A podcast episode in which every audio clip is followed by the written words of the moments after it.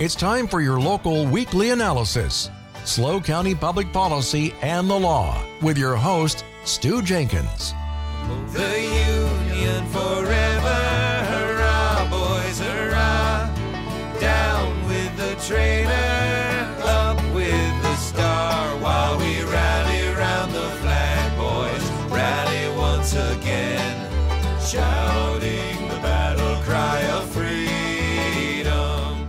Welcome to SLO County Public Policy and the Law, only on K News 98.5. This weekly Saturday program opens a window into local San Luis County public policy, policymakers, and the law affecting you. I'm your host, Stu Jenkins. I've practiced law in San Luis Obispo County since 1978, handling court cases for the Democratic Party and Republican office holders. It has been my privilege to serve as Superior Court Special Master and as an elected Port San Luis Harbor Commissioner. I help folks with estate planning, real estate law, and government law. This show brings you the officials, lawyers, and candidates who are or who want to shape law and local government. During this hour, we are pleased to be conversing with Charles Chuck Bell. Mr. Bell is a senior partner in the Sacramento law firm of Bell, McAndrews, and Hiltachk. And he had the privilege from 1981 to 1993, and again from 1998 to 2017 to work as the general counsel for the California State Republican Party. He has advised and represented three former California governors, two presidential candidates, numerous California congressional and state office holders and candidates. Mr. Bell has also represented the RNC and the National Republican Senatorial Committee and the National Republican Congressional Committee in litigation and political matters. He graduated from Stanford Law School as well as Stanford University as an undergraduate and was admitted to the California Bar in December of 1974. In demonstration of bipartisan lawyering, Mr. Bell joined with the General Counsel of the California Democratic Party to preserve presidential party primary elections in the successful case of California Democratic Party versus Jones in 2000. But before that, Chuck Bell grew up here and graduated from Arroyo Grande High School, where he was an Eagle. And there's a lot more, but let's hear it from Mr. Bell. Chuck, welcome to the show. Thanks, Stu. I'm sure glad to be here. Well, we're sure glad to have you. Well, you, you grew up in Arroyo Grande uh, uh, back when, uh, gosh, there were more cows than people here in San Luis Obispo County. Isn't that right? That's right. That's right. Well, my maternal grandparents uh, uh, were an Irishman and an Englishwoman, Uh-huh. and uh, he emigrated here from County Donegal in Ireland. Oh, uh, my. back in the uh, late uh, 1870s, and was dry farming wheat out at the north end of the Carrizo. Uh, and uh, Where when you're dry there- farming in the Carrizo, it's pretty dry. Right. Yeah. Right. Uh, I think they had some years like this one where the there was a lot of water up there for the but the it was dry farming wheat Right. and uh, the, my grandmother was an English woman, a nurse who had come across the pond with a widow, and uh, they met in uh, Cholame of all places, Shandon, Yeah. Cholame Yeah. and uh, he married. Uh, they married in 1903, and he sold his ranch to the Twisselman family, well-known Sure. uh, ranchers at the time. I think it became the Twisselman family homestead after he sold it to them, and he moved down to Carpenter Canyon in Arroyo Grande. So they've been here since about 1904. And that's how you got here. That's how I got here. Well, um, now when you were uh, growing up in Arroyo Grande, uh, in fact, uh, my barber, uh, I think, was in your high school class or close to that and remembers you there. You were fairly successful, as I recall from his stories. Did you play sports? I played varsity tennis, Uh-huh. and uh, I think I won a few matches against the San Luis Obispo High School players. The, the Tigers are still upset about that. well, and uh, what else was significant about growing up in uh, Arroyo Grande that helped you, you know, formed you and molded you for the career that you later had? Well, I think the small town uh, atmosphere of the place and, and the friendliness of it was certainly a piece of it. Um, actually, we lived in Pismo Beach part of the time on Pismo Heights, and uh, just I think uh, being able to sit out on my front steps in the morning and look all the way to Point Sal Yeah. and uh, look at the ocean really was kind of something that settled into the soul, and that's really the reason I'm back here. You, you moved back here uh, just a few years ago, didn't you? We, we bought a place in Halcyon in 2006. My wife had been here before, and uh, uh, we, um, w- we definitely wanted to come back, but we, we didn't really move here until 2013. And uh, so I've lived here, uh, commuting for probably three and a half, four years between here and Sacramento on a every other week basis uh, while I was more actively involved in the practice up there.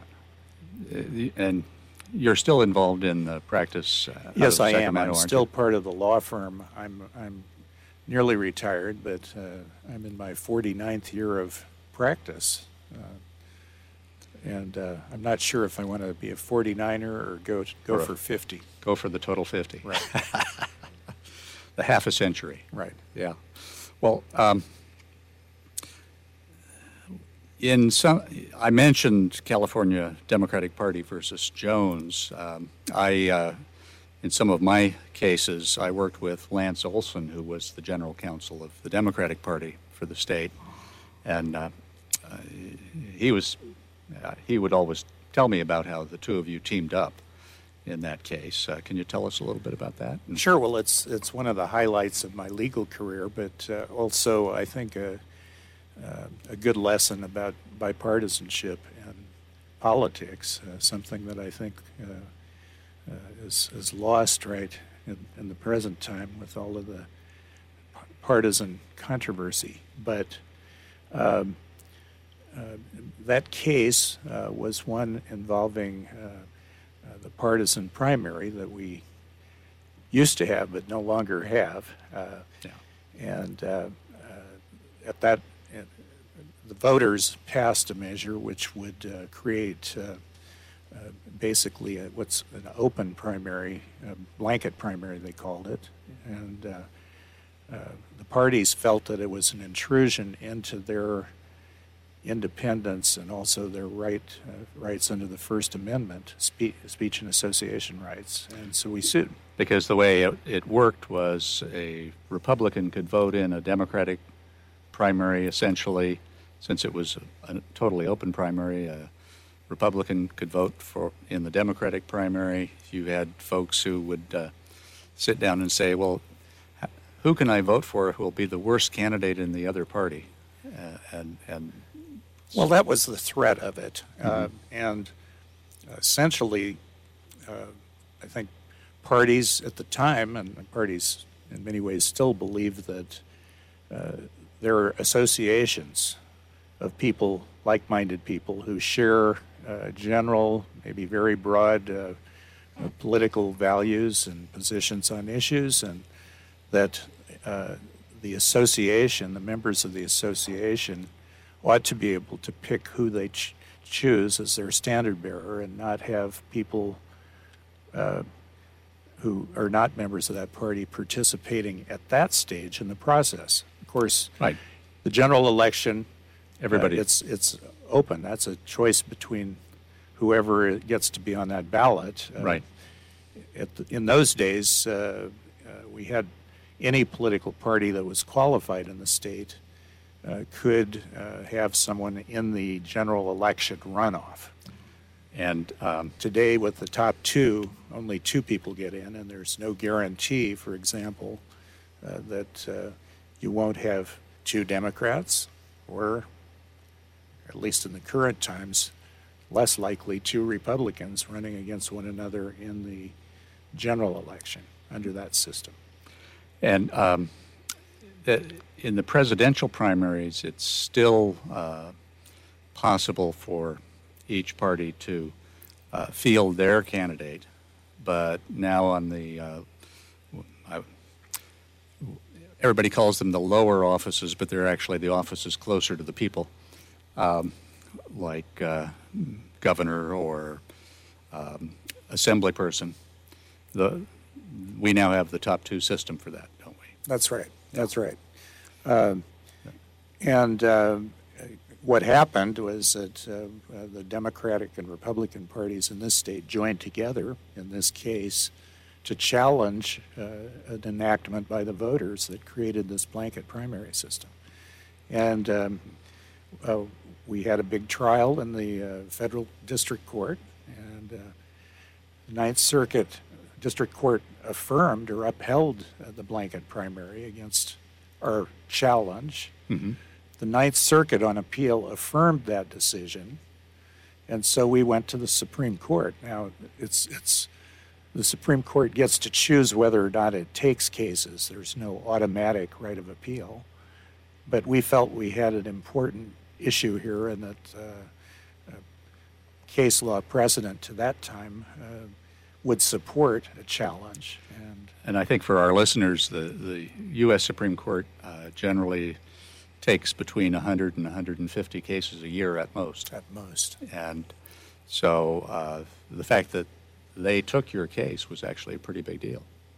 Yes, it was. Um, there had been quite a bit of litigation in the 70s in the Supreme Court on issues related to political party governance uh, at the national level, presidential uh, politics, presidential nominating conventions, uh, the state role in trying to adopt their own rules for uh, who would go to as delegates, uh, Oh, that yes. sort of thing. Yes. So it, it, we thought it was an issue that was likely to get Supreme Court attention. Now, um, what, what was the outcome of that case? Well, the outcome was that the Supreme Court reversed the lower court decisions and said that uh, parties had a fundamental right of association as representatives of their members, their people who registered as Republicans or Democrats or whatever the party. Uh, So they had the right to field their own candidates without interference. Correct. And Okay. so the court uh, uh, basically threw out that state proposition, and we went back for a brief time to uh, what was a uh, what what's called a closed presidential primary system. The parties nominate candidates through the public primary process to run in the general election. Until Mr. Maldonado came up with the uh, current system, which is stolen from Louisiana, more or less. Yes, well, we, we, we always called that one the jungle primary. Yeah.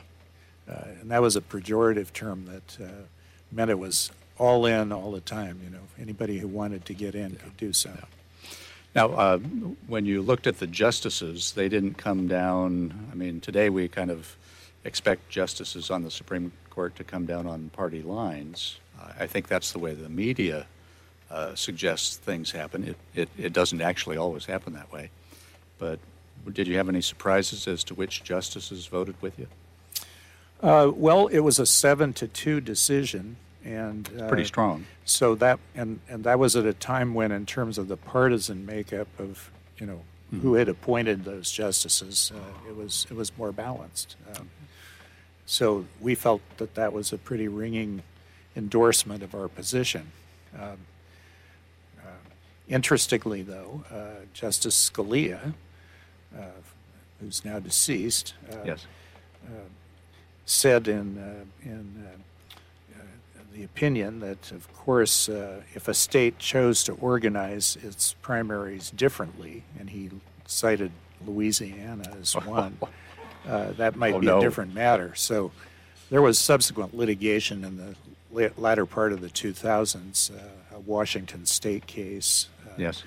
uh, the principal one that uh, sustained the um, notion of a uh, kind of a top two type of system that wa- then became the model for That, that was uh, Washington State versus the Grange. Grange. Or, yeah, Yeah. yeah. That, that uh, well, anyway, that's a case no election law lawyer likes. but anyway, um, well, let, let's uh, talk a little bit about uh, recent history. And oh, we have you know we have segments here, so we may get cut off to do some business with uh, the news and some advertising. But over the last several decades now, the state of California has adopted, uh, well, they've recognized that when it comes to legislators of any level, um, the people have recognized that legislators at any level, if they're talking about drawing the lines for their own districts, they have about as much restraint as a dog, you know, going by a fire hydrant. Um, and so, um, well, initially the people passed by initiative a measure that required the setting up of an independent citizens redistricting commission for the assembly districts and the state senate districts. And that was a big change. And I imagine you had a lot of uh, folks that you had to advise when that change occurred as to how it would be implemented and what the uh, risks and burdens might be, as well as what the advantages might be. Can you tell us a little bit about that? Sure. Well, interestingly, uh, there were many attempts prior to the adoption of Prop 11 in 2008, many attempts to qualify redistricting initiatives uh, that failed. Uh, and all of those, uh, and I was involved in most of those. Uh, my my start in redistricting really was in 1980, 81, 82, and uh, the Republican Party, when I was the general counsel, pa- uh, promoted a referendum on congressional and legislative districts that were adopted by the Democratic majority and signed by Governor Brown to put those on the ballot.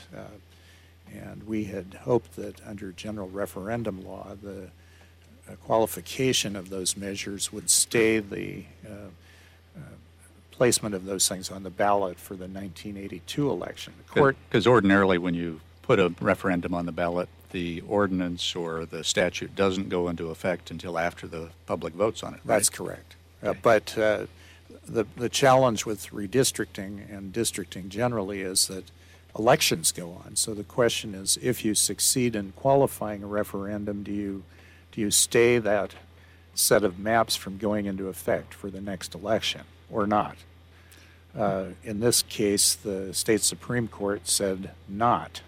Uh, those those districts enacted by the legislature would go into effect for the first election, and you know if the referendum was successful, uh, then the legislature would have to do something different. So uh, uh, that was 82.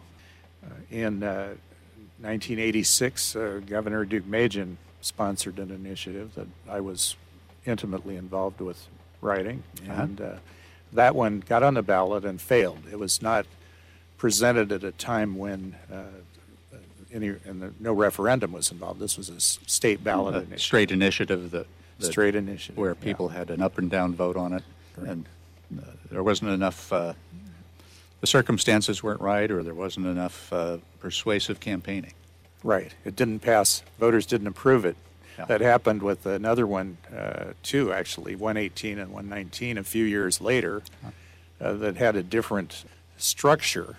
And uh, so redistricting was up in the air for decades. Uh, but uh, in, in 2008, uh, one qualified for the ballot. Uh, it was a co sponsored by a wealthy individual named Charles Munger. Uh, his father uh, is kind of a partner with Warren Buffett in the financial business and investing business. And he was a deep pocketed individual, but he combined with uh, Common Cause to uh, promote uh, Prop 11. So it, it passed. And uh, subsequently, because it didn't include congressional districts, uh, we had a dual system for, or prepared to have one for, for one cycle, but they came back with one that added congressional districts. So in 2010, so in 2011 at the first redistricting, we had in place uh, an independent citizens redistricting commission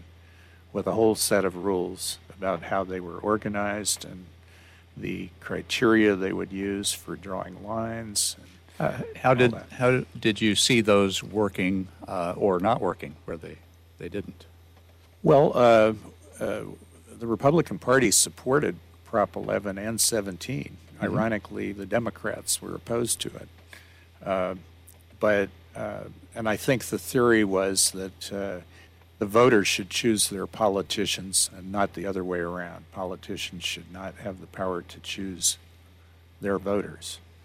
So Proposition 11 set up a very elaborate scheme to have a very public uh, process uh, with a lot of public input. They literally had a hundred or more public hearings uh, to hear from citizens around the state about what they thought should be the composition of districts in their area and so I forth. I think most people uh, who've observed the evolution of the independent redistricting commissions have concluded that the districts that were drawn by those commissions were fairer in the sense that people uh, got to represent and choose their own elected officials, and that the districts were less convoluted and uh, tied to trying to favor one side or another. Uh, is that your uh, conclusion? Well, I think that they have, yes, uh, Okay. that they, and they have succeeded at that to a large extent. Uh, And, and it's interesting that by 2018 or so, about 2018, enough people in the state legislature had decided that that was the case that uh, you saw a number of new statutes come into place, like the uh, 2019 authorization for counties to uh, adopt independent commissions for their districting of supervisorial districts, and also the Fair Maps Act also happened in 2019. Uh, And uh, I, we're going to be coming up on a break here pretty soon, but I'm hoping we can go into those uh, when we come back. Chuck?